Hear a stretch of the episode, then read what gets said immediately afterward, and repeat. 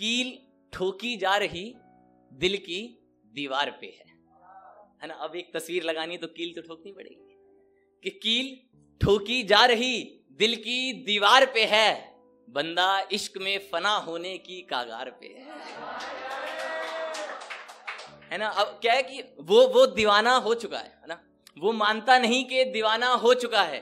अब क्या होता है कि आ, मैंने उससे पूछा कि वो ना ये कहते रहता कि हम तो फ्रेंड्स हैं। हम तो फ्रेंड्स तो मैंने कहा, भाई फ्रेंड्स के साथ कॉफ़ी पे कौन जाता है? कहता, अब तो ये कॉमन हो गया। मैंने कहा हमारे इलाके में नहीं हुआ है। ये साउथ दिल्ली के कॉन्सेप्ट हैं, हमने उधार लिए हैं। मैंने हमारे यहाँ तभी जाते हैं जब बातचीत पक्की हो जाती है। तो मैंने तब लिखा था कि वो मानता नहीं कि दीवाना हो चुका है। वो मानता नहीं कि दीवाना हो चुका है, जबकि दीवानगी का सबूत हज़ार पे है। बंदा इश्क में फना होने की कागार पे है। ताजमहल में ऐसा क्या है? वो बोले, था। ताज एक दिन हमने दोस्तों ने प्लान बनाया कि चलो ताजमहल चल रहे कह रहा, मैं नहीं जाऊँगा। कह रहे, लव वगैरह का सिंबल है, सब बेकार है। फिर उसे प्यार हो गया। मैंने फ़ोन किया, मैंने कहा वीकेंड पे मिलेगा? कहता, नहीं यार, मैं और रिया हम दोस्ती की ड्रीम डेस्टिनेशन पे जा रहे हैं। मैंने कहा अच्छा वाह। कहाँ? कह रहा ताजमहल मैंने कहा दोस्तों की ड्रीम डेस्टिनेशन ताजमहल कब से होने लगी भाई? है ना लेकिन वो मानता नहीं है। वो कहता है उसके बाद वो फ़ोटो डाल रहा है ऐसे कि रिया की हथेली फिर उसकी हथेली हथेली पे ताजमहल। उसे लग रहा है लोगों को लगेगा ताजमहल इसकी हथेली पे खड़ा है। आगरा यूँ ही मशहूर है। है ना? मैंने तब लिखा था कि ताजमहल में ऐसा क्या है? वो बोले था, अब उसका जी लगता उस मजार पे है। बंदा इश्क में फना होने की कागार पे है। फिर फिर अब ना वो मान नहीं रहा हमें मिल गया सबूत। एक दिन हम बाइक पे घूम रहे थे, मैंने उसे कहा, छोले भटूरे खाएगा? तो कहता no my hands are dirty मैंने कहा मैंने लड़का ये सिंगल लड़का नहीं कर सकता ये चीज़। मा, मानते आप? ये आ। फिर फिर हमें मिला पुख्ता सबूत।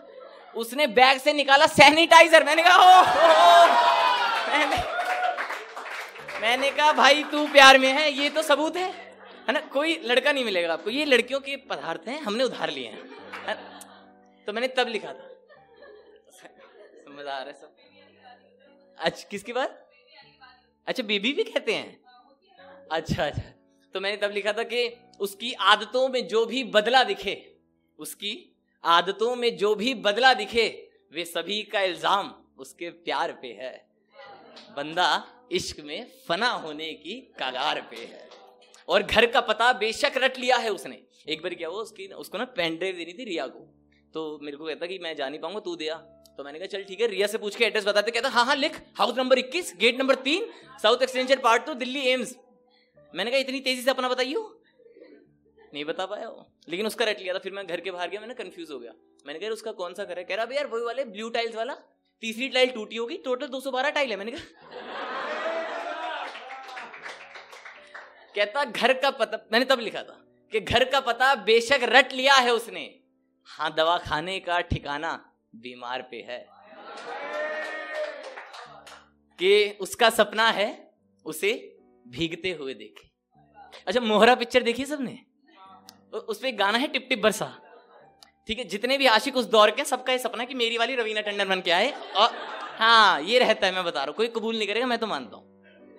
कि उसका सपना है उसे भीगते हुए देखे, सच होने का सारा जिम्मा बहार पे है। बंदा इश्क में फना होने की कागार पे है।